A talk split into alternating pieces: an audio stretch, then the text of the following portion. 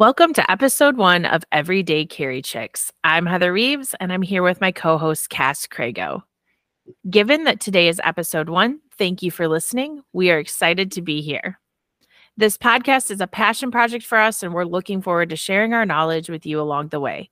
We hope you'll join us on this quest and see what you can learn. Today's topic of conversation is one that Cass and I have spent a lot of time talking about barriers to participation with firearms. Before we jump in, let's take a minute to introduce ourselves. Cass, why don't you tell the listeners a bit about yourself? Uh, let's see. Um, I'm Cass. Um, I've been shooting for a little while now. Um, uh, I'm married. I have three children. Um, I'm a physical therapist assistant. Um, I'm also a NRA basic pistol instructor, NRA uh, RSO, a girl and gun RSO, range master instructor. Uh, the list kind of keeps growing day by day. Image based decisional drills, too, right? Yes, yes. Brandon Shilly Hill are amazing. And I'm Heather Reeves, as I mentioned, and I own Wolverine Defense Academy in Portage, Michigan. I am a certified instructor through seven different national and international organizations. I'm a facilitator for a girl and a gun. And as Cass mentioned, um, on the personal side, I am a mom of one and I co own both of my businesses with my husband. So it's a family affair in this neck of the woods for us. Cass is one of our staff instructors, and we've spent a lot of time hanging out.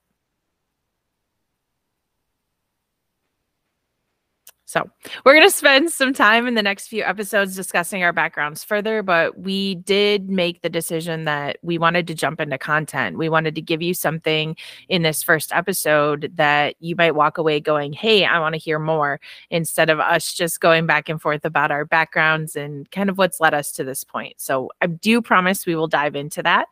But one of the conversations that Cass and I have had time and time again, as Cass is one of my A team members or amazing assistants um, with a girl and a gun. And so we've had a lot of conversations about how to get women more involved in the shooting sports, which keeps leading back to what are the barriers to entry? What are things that women and gun owners in general really struggle with as far as maybe not becoming enthusiast level like Cass and I, where we travel and we take classes and we do all things guns and kind of live it 24 7. But what stops people from taking it seriously as something that they have to learn in order to be effective at self defense or even just for sport? Where I want to start is asking you, Cass, what is our big list at this point of reasons why people find it difficult to get into training?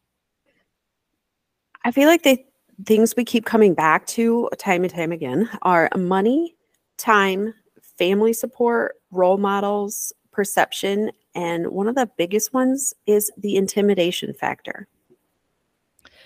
I feel like we could talk about time and money pretty exhaustively. You know, we could have a long, drawn out conversation about time management and maybe some budgeting.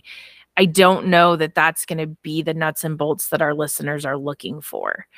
Um, so, can we agree that while time and money are factors, that those are things that people do tend to sort out on their own if they can overcome some of these other things?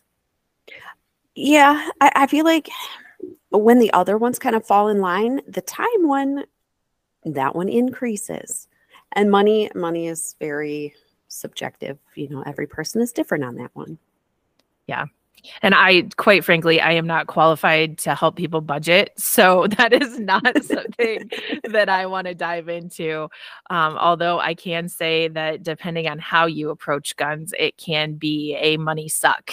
Um, so, you know, it's, you're going to hear us talk throughout these various episodes that when it comes down to it, spending money on gear and just buying all the cool gizmos because they're the latest and greatest may not be the best use of your budgeted amount for guns. Uh, exactly. In, invest exactly. in some training and get the training factor down. You know, buy buy a good quality firearm out of the gate. Make sure you budget for ammunition appropriately and make sure that you're signing up for classes that are going to help you get to your goals. Yes, well, you don't need all the fancy gear to take the simple classes or even some of more the advanced classes use the basic gear. I mean, it may not be the quote unquote ideal, but I do know that somebody took MAG 40, so Massad Ayoob's 40 hour four day class with a sky which is SCCY for those of you who are newer to this. It's it's a lower end pistol as far as pistols go and she successfully completed the class. So gear is subjective time is subjective and i think we can spend some time on the other pieces and be a little bit more helpful to some of the people out there.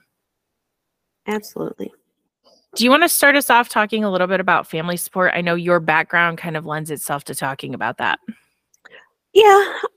Uh, I have, I guess, two different approaches to this. When I originally started, my family support, um, it came from uh, my spouse at the time, um, wasn't very enthusiastic about me wanting to shoot. Um, so that kind of, I kind of felt like I was doing something wrong, wanting to learn how to shoot. Um, and then some of my family perceptions um, i had a family member that was very anti-gun and was just uh, why do you need a gun? You're going to shoot yourself you're going to shoot someone else. You know the very very strongly opinionated against me doing something that i was interested in. And so that kind of put some pressure on me to not want to uh, go after something that i had an interest in. And then life happens later in life. I have a new spouse now, and he is very supportive.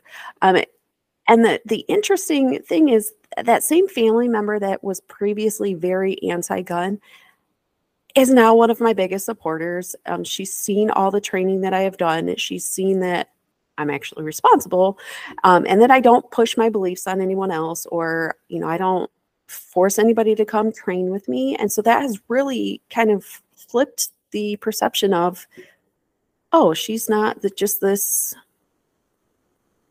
hot-headed gun toting yes yes exactly. I, am not that radical that many people picture um, when they think of a gun owner and she's started to ask more questions and it, it's really exciting to watch that dynamic kind of shift.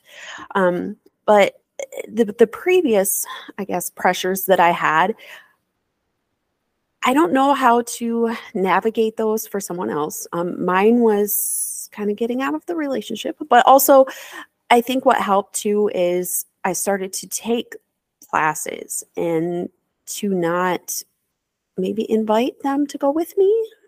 That that was helpful in in my experience. That it's going to be different for anybody else. Um, but I, the family support is huge. Um, you got to be supported in your likes and dislikes and yeah. I you know as you were talking about that my brain also jumped to the opposite end of this. So you had family that was under supportive we'll say. And i'm thinking about a couple of women that we've shot with who have family that are almost overly supportive to the oh, point oh, where yeah. to, you you probably know a couple of them that i'm thinking of right now and uh, we're talking about family where they insist we have to go to the range once a week and they over criticize and they get over critical and over corrective and they almost drive this person who has an interest away from wanting to do it because it just feels very critical. It's a very critical environment instead of almost being that opposite of subcritical. Yes. Oh man we see that so much yeah but and some of it comes down to you know they they want eh, they, they want you to know the information but they also kind of want you to know it their way and not just like a natural personal growth journey. It's do it my way maybe a militant is the word um just very strict and do it my way well, and then we could open the whole can of worms about how when you go to different instructors, you get different advice. But that's that's diverging a little bit from where we're headed today. Absolutely. Um, but I think I think you hit the nail on the head with the under supportive when and I'm thinking mainly females because that's who we work with a lot, but they come to this and when they have no family support and they like whisper talk to us and say, "Well, I'm here, but nobody in my family knows that I'm here."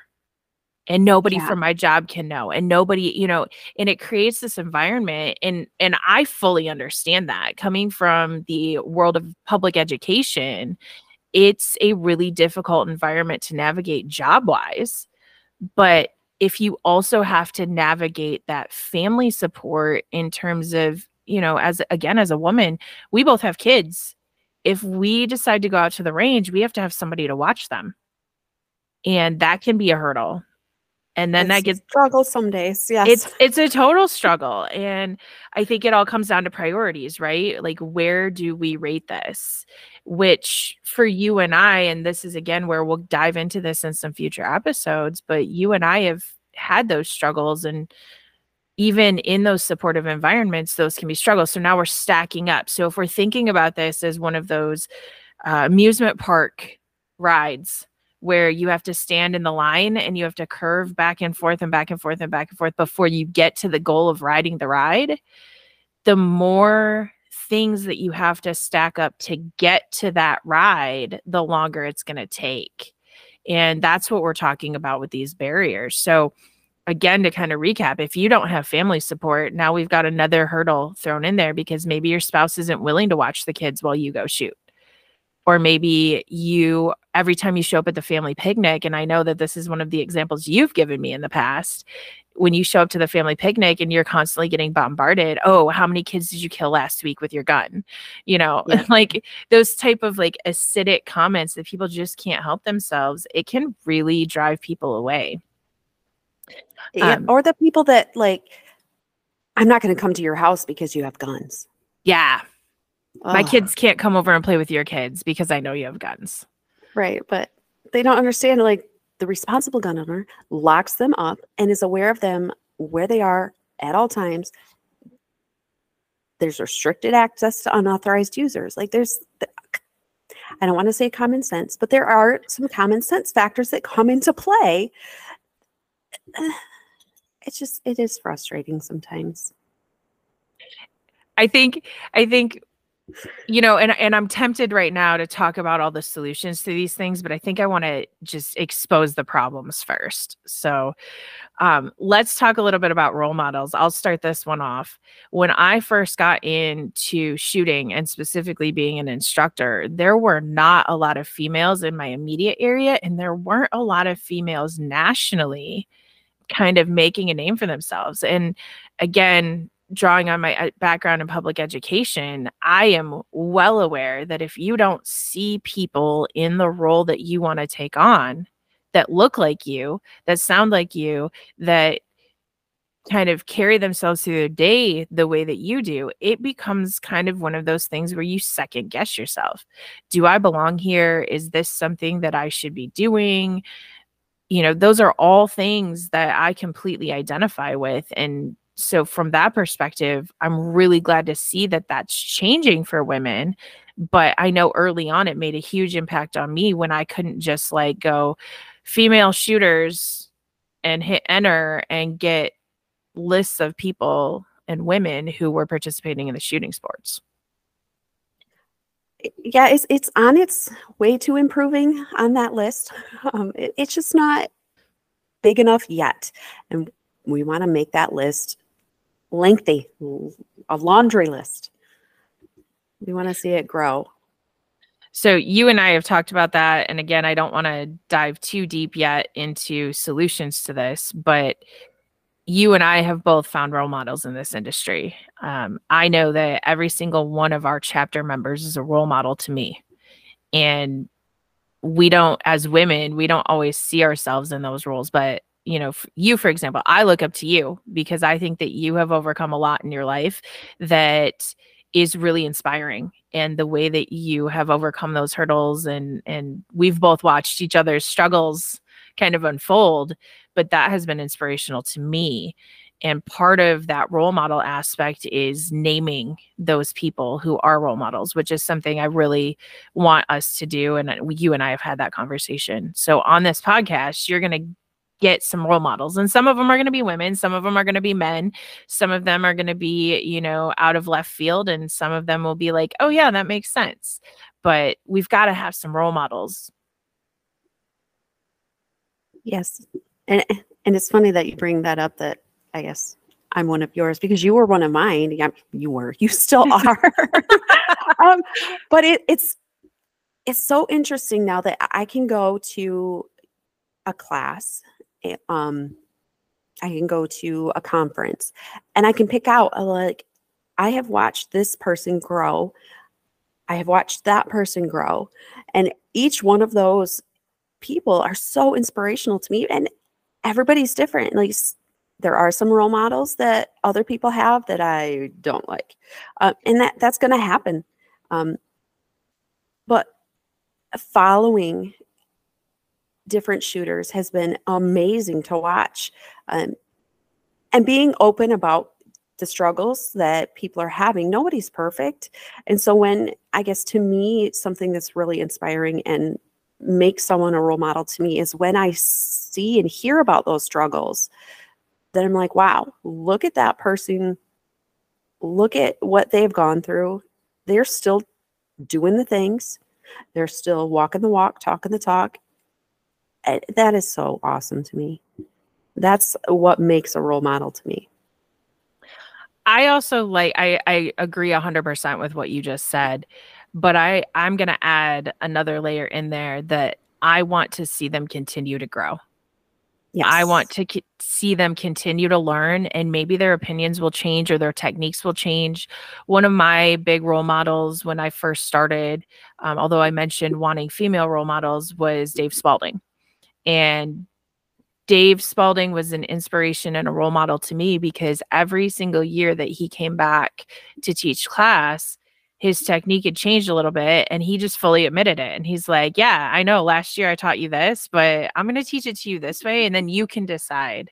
And that was very impactful for me as an instructor because i went i'm not locked into this technique for the rest of my life. And you know those those members of our chapter who have been with me for four five six years they've seen an evolution and i literally have stood in front of the same group of women and said yeah i know that we talked about doing it this way but i think that this might be better for some of you. And that per, that idea of continued growth and continued learning to me is so important. So not just past struggles but current struggles and future struggles and being able to be transparent about that Yes. And uh, one of the instructors that I've, taken a class from, and he's awesome, uh, he said, you know, some of the best instructors, they don't come up with the stuff on their own. They just steal it from everybody else. And I think that's so true. And I love that. And that's how you evolve and how you can grow is just take more classes. Hear it from hear it from 50 different people. If you hear it from 100 different people, and everybody's going to word it different, even though sometimes it's the same information. Yep. But, you know, you and I have both watched that as well. You have somebody that you've been working with, and, you know, you say something, and I walk up and I say it almost the exact same way. And all of a sudden they're like, oh my gosh, that's the best thing I've ever heard in my life. Yes. yes and I'm guilty of it too. You know, I've I've had I had that moment a couple weeks ago in a class that I took um, with Luann Hamlin, and she said something, and it clicked in my brain, and I went, "Don't like." Three other people have told me that. Like, why did it not sink in until just now? But being able to have those people to draw from, I think, is again, you know, if you don't have people who look like you, who reflect your morals, who reflect your ethics, who you can identify with, it makes it tough. And we add again, we add another barrier in there to keep people from being able to succeed. So I'm really happy that we've seen an uptick in the amount of women's content that's out there. We're seeing gun manufacturers really work with female shooters to create things that work for them. We're seeing uh, more shooting teams put women not only on their teams but feature them. And it it's working. I think we need more. I think we need more in the diversity route. I think we need to make sure that we understand that the second amendment is for everybody in this country.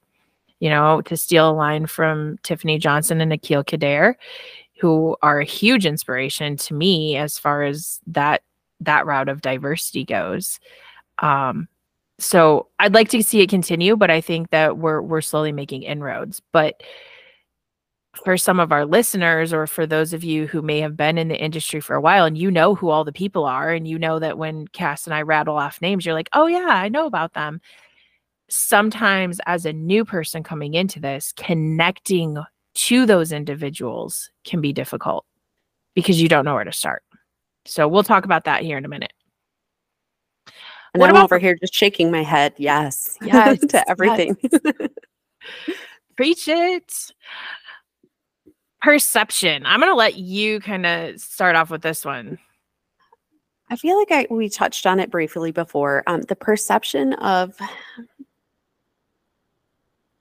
of like me and my shooting world uh, at first was very like, why are you doing that? And also, it was like that I'm that radical. I, you know, I'm waving my flag, stomping my foot, saying this, this is my right. That's not me. I am not that person. Um, others' perceptions of you can be very detrimental to your wanting to continue with any hobby. Um,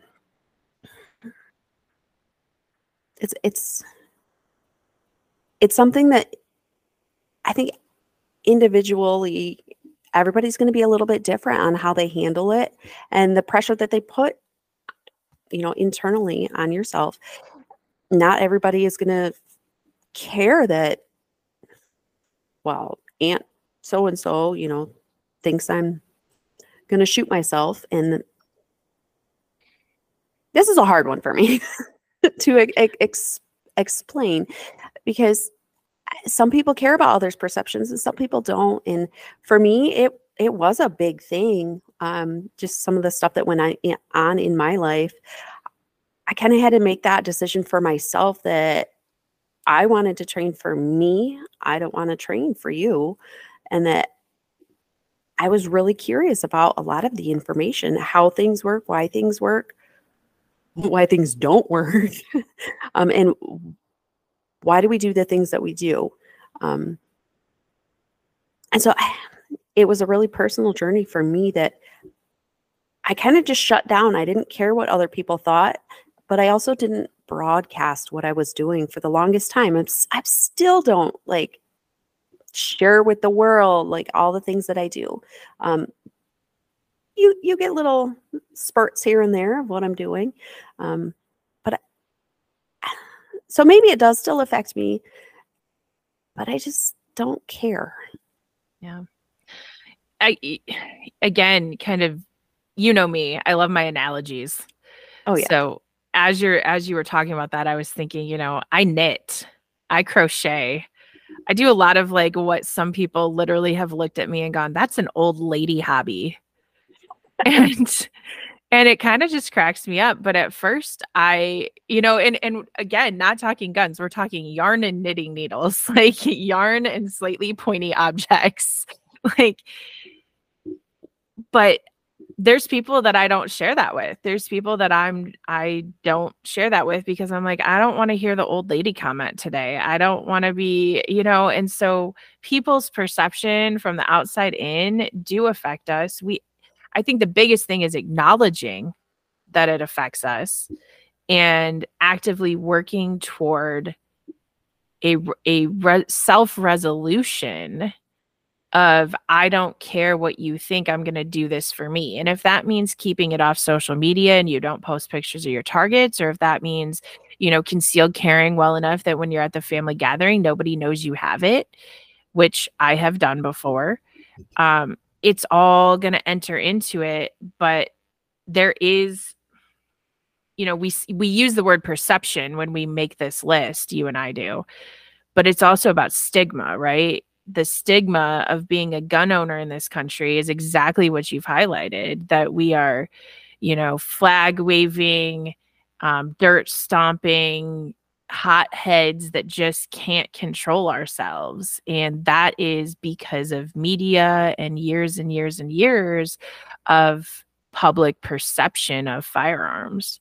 So, you know, our role, yours and mine, and everybody else who owns a gun, our role is to slowly steer that boat because it can't happen overnight. But our role is to say, yeah, I am a gun owner and maybe not publicly. I'm not asking anybody to stand up at the town hall meeting and be like, I am a gun owner and this is what gun owners look like.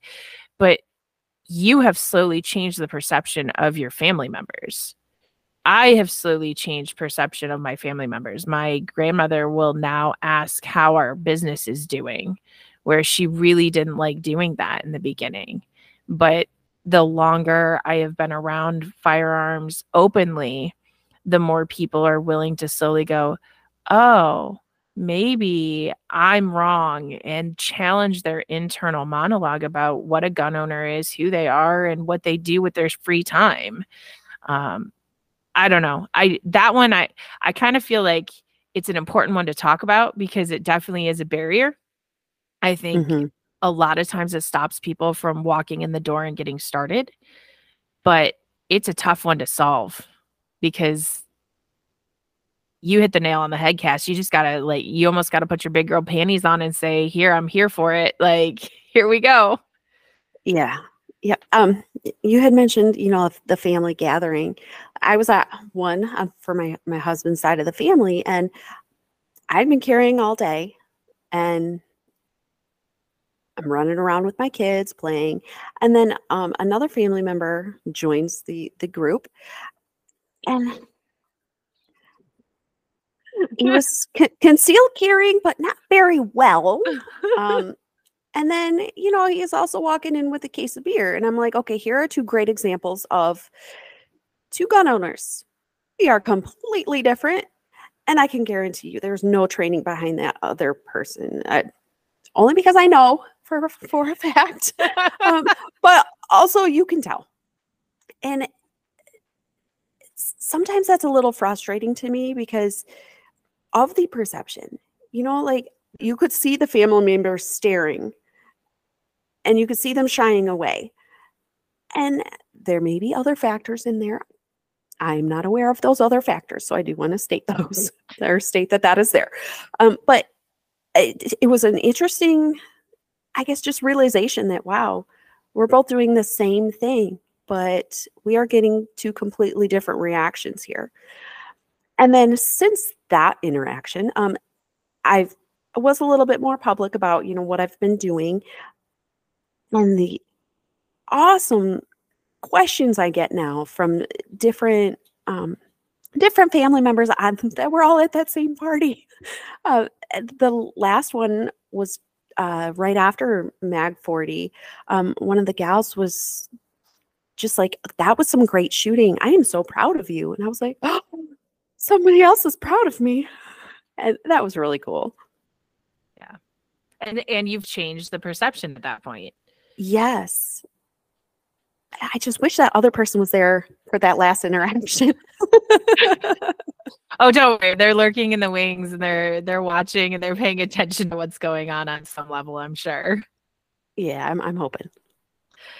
So we've we've gone through just to recap we've talked a little bit about family support and the importance of that. We've talked about role models. We've talked about perception you know and again i am not i don't think either of us are claiming that we have exhausted any of these topics here because each one of them could be their own 40 minute podcast in and of themselves. Um, i'm thinking more like three hours yeah each. yeah yeah. And and maybe we'll do that. Maybe we'll do that a little bit down the line. Um you know again cass and i are both pretty new to this and i've helped with some podcasts but we're really just excited to have these conversations and have record of them because we've been having these conversations for ages. And about a year and a half ago, I said to Cass, I was like, you know, I was like, these conversations are great, but we really should have a way to get them out to more people because you and I are having these discussions, but yet there's other people who should be able to hear them and ask questions about them and have input on these discussions. So that's really what we're striving to do. We're not saying we have all the answers. We're just saying here's our input and here's our insight from our background and our experience. So again, not exhaustive, uh, but we've been through those three. And this morning, as we were getting ready to record, both of us pretty much at the same time we're like we have to talk about the intimidation factor or the the like sinking feeling of inadequacy. Oh gosh. Yeah it's been on my mind. I'm like we we need to address this and way to do it when we kick it off. So this one i know for a fact we will revisit because cass and i have dealt with this a lot and individually and together. But it's the elephant in the room, if we're really being honest. It is the thing, it is the topic that nobody talks about, but everybody, male, female, it does not matter, old, young, whatever you are. At a certain point, you walk into a room to take a class, whether it's a beginner class or an advanced class, or you traveled and spent $1,500 on that class, and you go, Do I even belong here? We this this community because Tom Givens hates when we call it an industry because it's not big enough to be an industry. So I will respect that. We are a community. This community is intimidating for a multitude of factors. And one of the big ones to me that stands out based on the shooters we work with is the jargon. You know, phrases and words, IFAK and um, EDC and even things like slide stop and sear block and all of these words get thrown out as if everybody should just be born knowing them.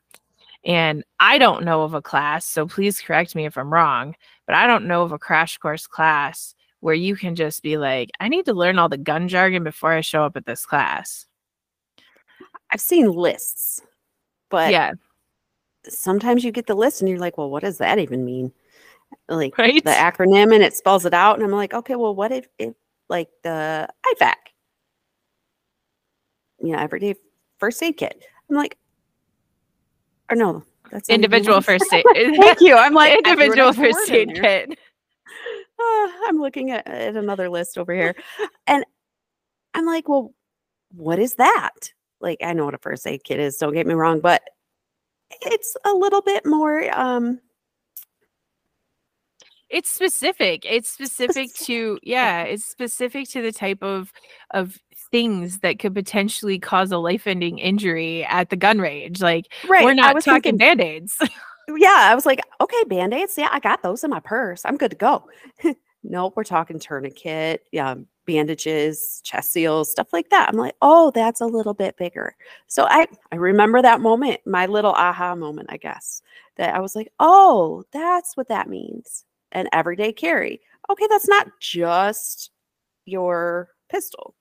That's everything. I mean, my cell phone is part of my everyday carry.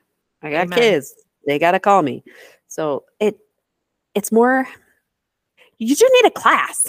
we need a class or or a podcast.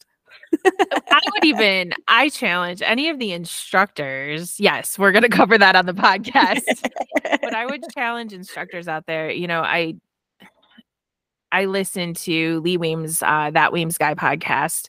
Go go listen to it if you haven't. Um, but Tiffany and Aqil, so again Tiffany Johnson and Aqil Qadir, were on talking about their Gateway Instructor program.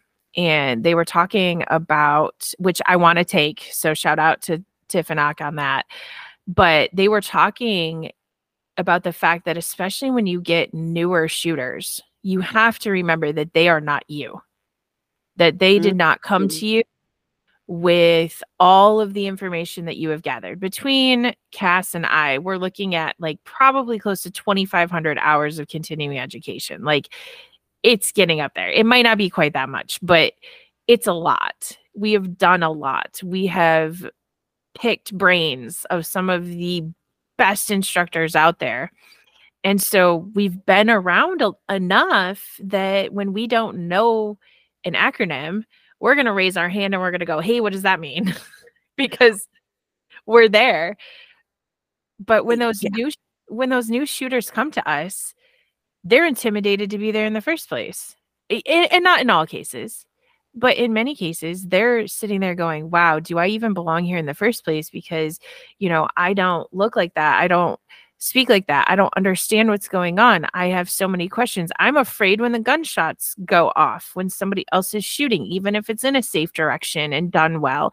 You know, there you're battling so many different things that we have to do that reality check. If you're teaching introductory or even intermediate classes, scrap the jargon. And or if you're going to use it, at least please for the love of everything out there, define it. Mhm and make sure that your students understand what you're talking about. Uh, that's a big one. yeah. You know, and and I was on an episode of that Weems guy where we were talking about boosting female enrollments in classes and we were talking about the fact that in the four of us we're much like you and I. Um and we've been around the block.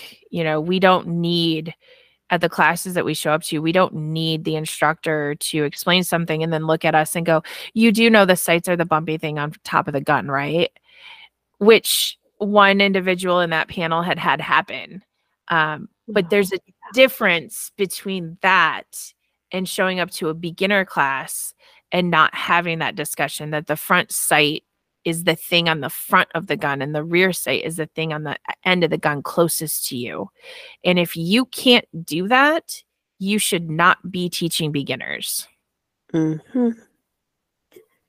Yeah. So jargon, jargon and and words and acronyms and I think that caused a real disconnect for me for a while until I just embraced it and I was like, okay, I'm going to treat this just like everything else. If I want to be hip and in the know, I've got to pay attention to what the acronyms are. Acronyms are a big one. And then as you were talking, I'm like, you know, words mean things.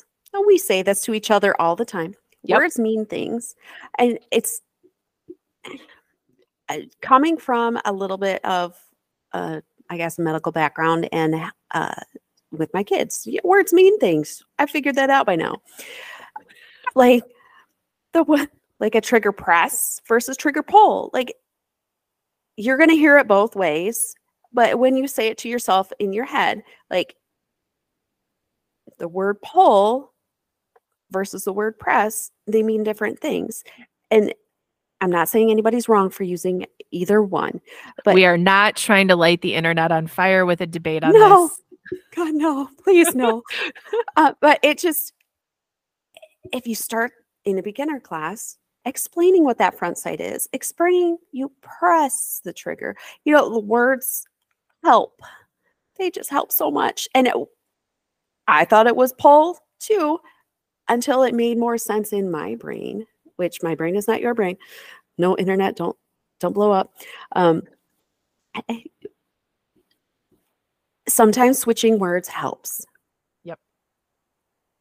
And and making that connection between things that are known to things that are unknown.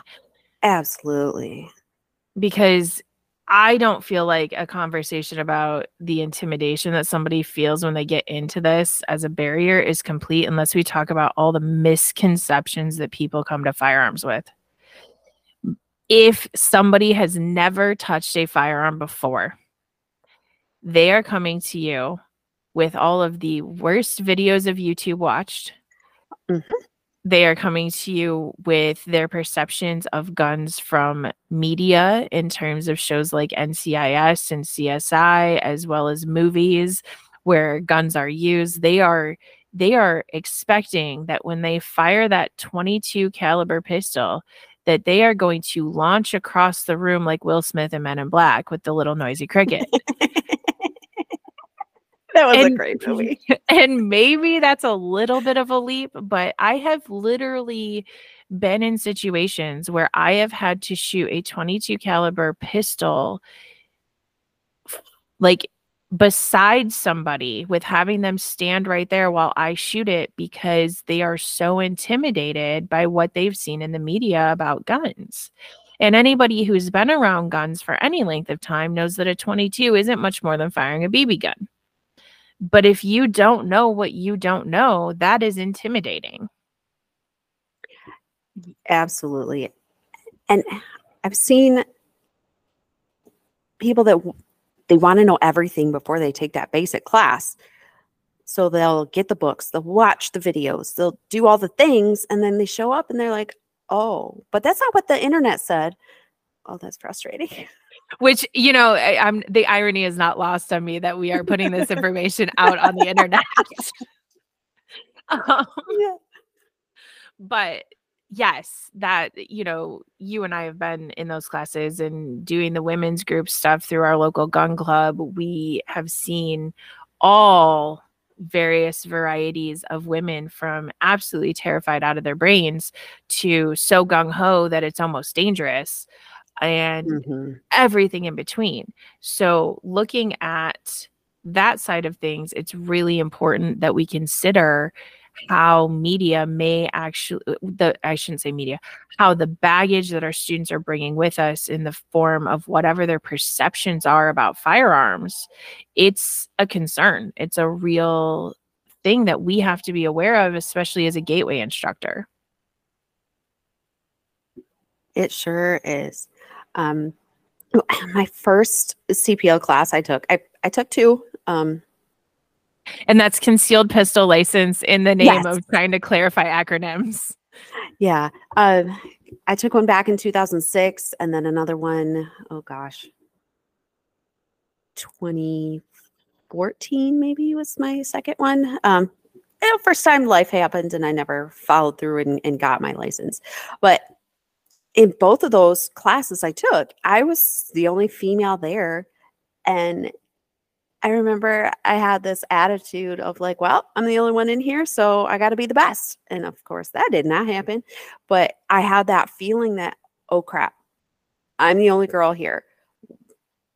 Everybody's going to be staring at me. Everybody's going to be extra critical of me because I'm the only girl here. And it was, it sucked. But I mean, I still passed. Um, and then uh, my first class I took outside of my CPL class, um, it was like a marksmanship class or something. And I'm like, oh, I, I can hit. So I'm going to go. Because I was like, yeah, I'm going to feel really good about myself afterwards. That's not what happened in the class. And it kind of was, I guess, detrimental isn't the word, but it was enough to make me not want to shoot for a while. I was singled out. Um, I mean, I was recognized as being the first female student in a like class beyond CPL for these this newer range that went in. But it, it was it was not fun. And so it, I was really intimidated to start shooting again. And that's why I sought out a women's only group because I just wanted to be with other women. It you know, I I have gone back and forth. I have publicly admitted as recently as last week that when I got started instructing, I never intended to start a women's only group. It was the farthest thing out of my comfort zone I could have imagined. And that's coming from somebody who I I am a member of a sorority. I was during college I was in a sorority. I have done the women's group thing in multiple different facets of my life. I don't really find anything inherently wrong with it.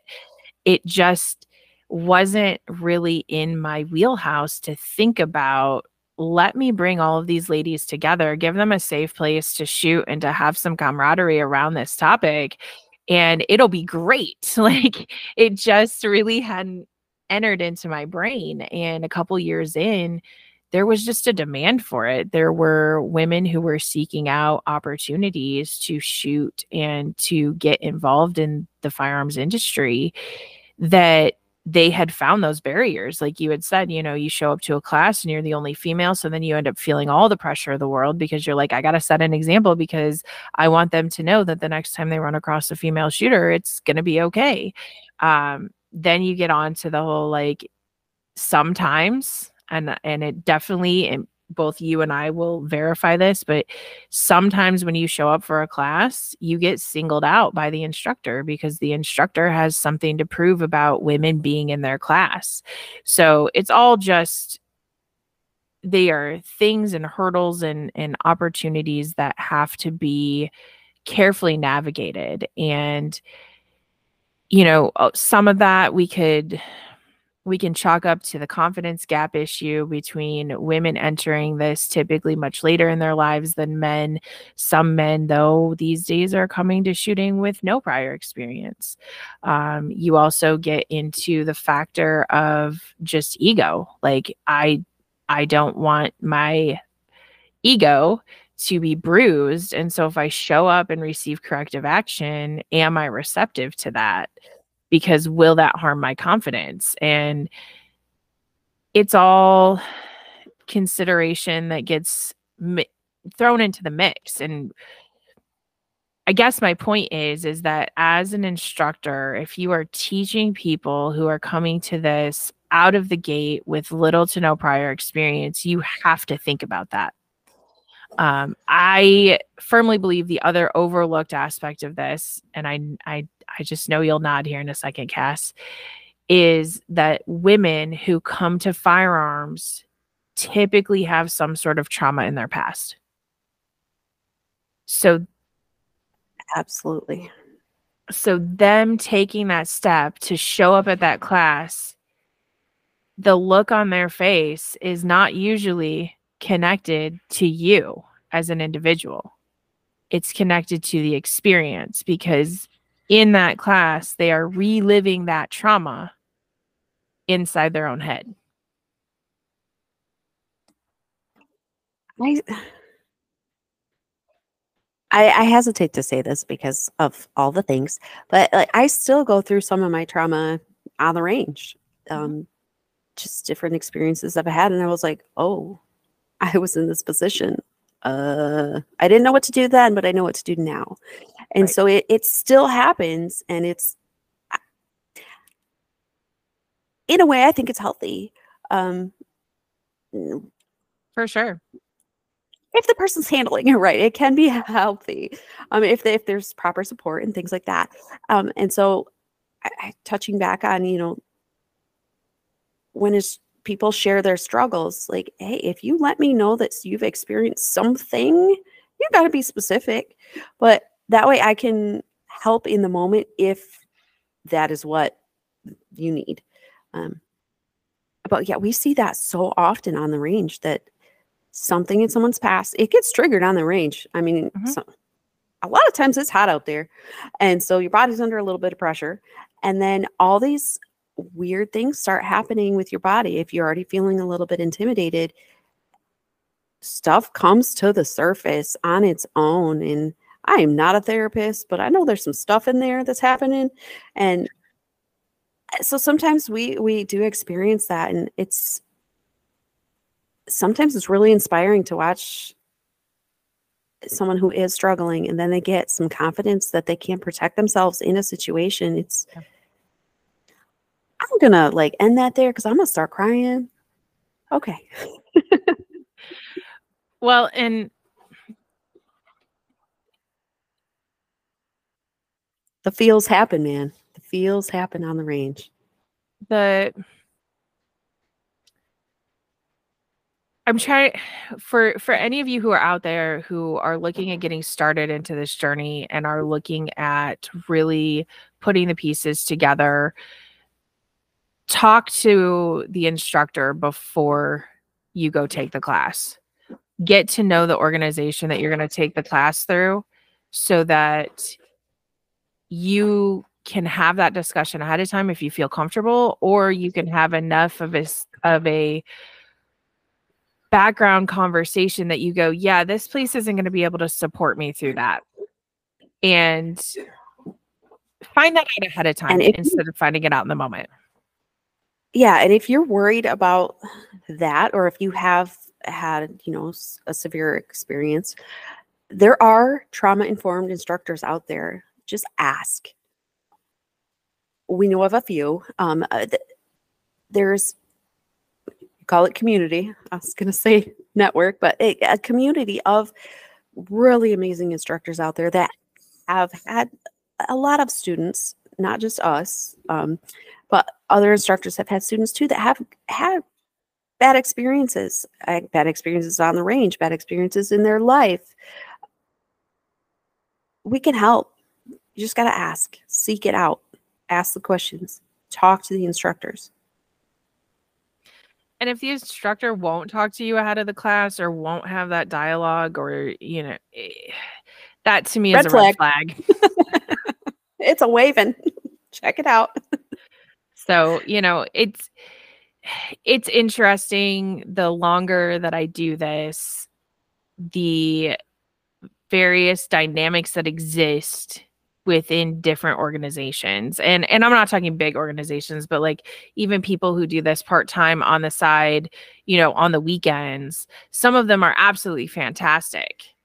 And some of them really honestly shouldn't be doing what they're doing because they're they're harming their students by trying to treat them with a one size fits all set of of rules regulations and situations. And so just be careful understand yourself. Um, don't discount your experiences in this because they do matter. And whether you think it will or not, if you are bringing some sort of trauma in your background to the table, it, like Cass said, it will pop up on the range. I can guarantee it. Mm-hmm. Um, it may not be your first class. It may be the second, third, fourth, fifth, but it's a lurking. And another one along that line, it, even if it's not trauma, it I still struggle with um, being self conscious. Mm-hmm. Um, the word just popped right out of my head. Um, imposter syndrome. That's what yeah. it is. Um, I still feel like I don't know what I'm doing some days, even though I've had a lot of training. I just some days are better than others, and that being self conscious and comparing myself to others and uh, wondering if I'm good enough for that class. It still happens, but I'm showing up to learn. Yep. And that's what I remind myself of every time. I'm here to learn. I'm not here to I'm not here to perform for the instructor. I'm here to learn for me. Yeah. Yeah, I think that that at the end of the day is kind of the solution to that is if we're talking about overcoming the intimidation factor, it's this idea that we're going to show up for ourselves. And for women, that can be hard. And I don't want to digress into a 40 minute conversation about that, but it can be really hard. It is very hard. Um, one of the things that helped me was I don't remember what class it was. It was something online that I came across, of course. Um, but it, it asked a question. It was, Are you worth protecting? And I was like, uh, no. And then I think the the question, the next question was like, who in your life would miss you if you were gone? And I was like, oh crap, I got three kids. I got a husband. I think he likes me sometimes. Like he probably would be upset. My kids might be a little lost and they might be upset if I'm gone. So am I worth protecting? I was like, "Oh, yeah. Oh, okay. I guess so." yeah. Yeah. I almost hate to go back. We're going to come back to that point here in a minute. Yeah. Um yeah.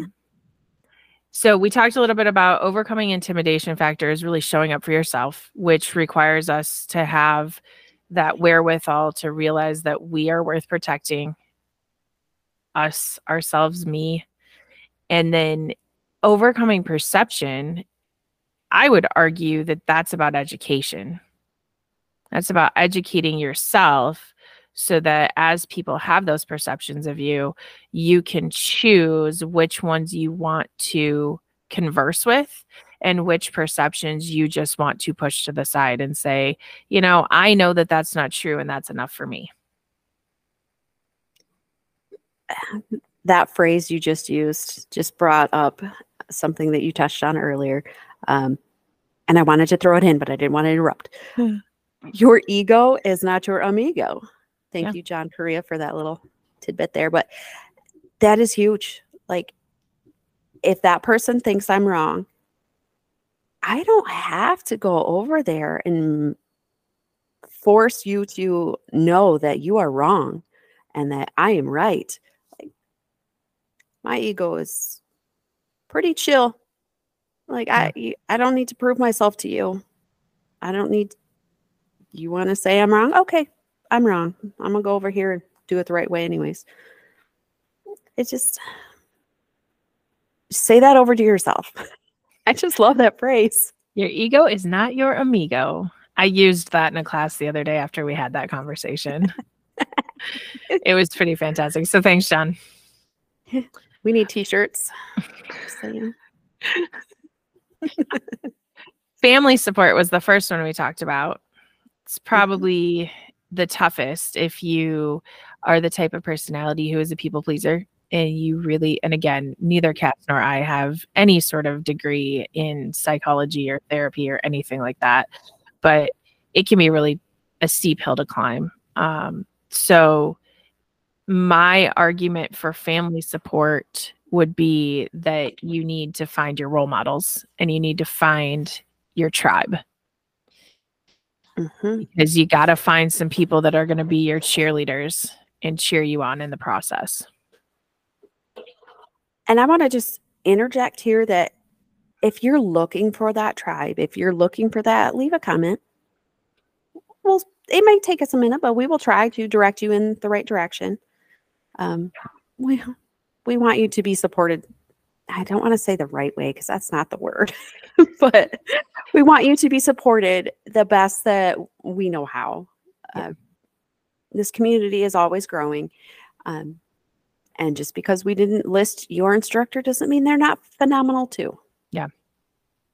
There's a lot of great instructors that we haven't even talked about today and that's one of the beauties of this being an ongoing thing is that you're going to hear about some other personalities you're going to hear about some other individuals you know role model wise though start start looking. Um, you know, if you're a female looking to get into this, obviously Cass and I have a little bit of a bias towards a girl and a gun uh, being involved with that organization, but Armed Women of America is out there. We've got, um, I'm trying to think. There's the Appleseed Project, which is out there to get youth, women, so on involved in the shooting sports. You've got Ladies on Target through the NRA. Um, it's it's amazing to me the resources that are out there for low cost and no cost training for those what should i say um not as recognized groups within shooting. Mm-hmm. so looking for the you know i don't know if you have something to add there cass. I do. If you're struggling to find a role model you can always be the role model you can get yourself there. I just look within yourself, look around you, take like the um you know some of the great instructors do, steal little pieces from everybody else. Be a even if you don't think that you're going to be a role model, you probably will end up being someone's role model. So it, just keep that in the back of your mind and think about that too. That being said, I would strongly encourage um, again and this is m- mainly slanted towards the ladies out there because the list would go on and on if i start listing everybody but you know you've got tatiana whitlock you've got lynn givens you've got lena mishlik you've got i probably butchered her name because i can never say it right but um you've got oh man um Annette Evans does on her own. And that's a blog and a website, and she kind of chronicles her training, and she's absolutely phenomenal as well. there there is a growing list of nationally recognized women that you should pay attention to and i probably left somebody's name out so you know if leave it in the comments but be kind about it if it if i'm missing somebody that you really really love to follow uh tiff johnson oh She yeah absolutely she- says she's not a lead instructor. She just wants to be there to support other instructors and be that assistant, but she is a damn fine instructor on her own too. and role model Yes. Carrie Dudenhofer, Luann Hamlin. How could I forget Luann? Because like- we mentioned her already. yeah, same reason I forgot to list Tiff there. Um, Stephanie I Widener. You know, that there's there's more and more out there. And again, you know, as soon as Cass and I end the recording, we're gonna think of 15 others. Vicki Farnam. There's another Vicki one. Farnam. There's another one that we left out. The OG. The OG. Yeah. Um, so they're there, you know, and one of the things that we're gonna strive to do through this podcast is to get some of their names out there a little bit more, talk about them, talk about what they're all about and how you can get in touch with them. Um, but don't be afraid, you know, Google is your friend in this way or whatever search engine you like, you know, but start start digging. Robyn Sandoval, who's the head of a girl and a gun, um, absolutely phenomenal individual, great shooter, and wonderful role model to all of us, you know, in and out of the organization. See, there there's names and and I'm not meaning to forget any of you, I promise. Um, you know, there's other chapter facilitators that I absolutely adore following. Shelly Hill, how could I forget Shelly Hill?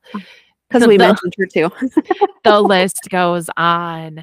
Yeah. Um, so they're out there. We'll put a little list at the end of the description for today's podcast, but definitely start checking into some of these ladies who might be an inspiration to you. And they're putting information out there. Some of it is at no cost to you, some of it you need to kind of, again, put on your big girl panties and get out there and train with them.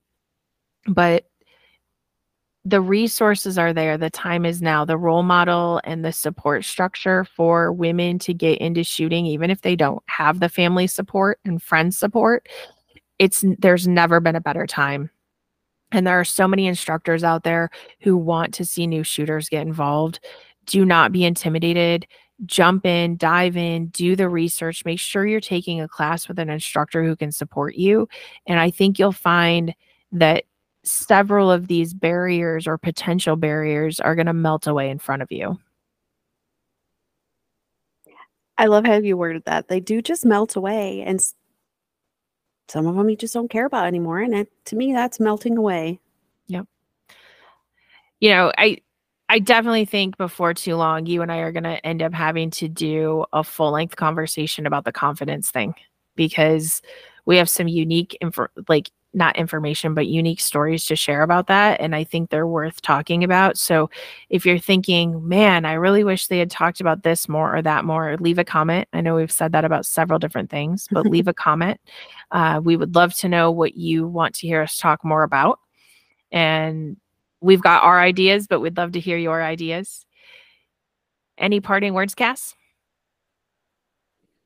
Stay safe. Shoot straight. Anything? Is there the better question might be is there Mm-hmm. anything that we didn't talk about today in regards to barriers that you wanted to mention?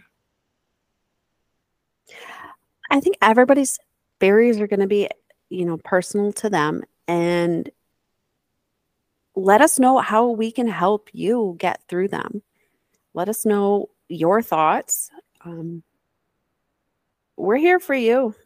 We're, I mean, we are just two chicks talking, but we want to, we want to make this more personal for everyone. So just talk, talk back to us.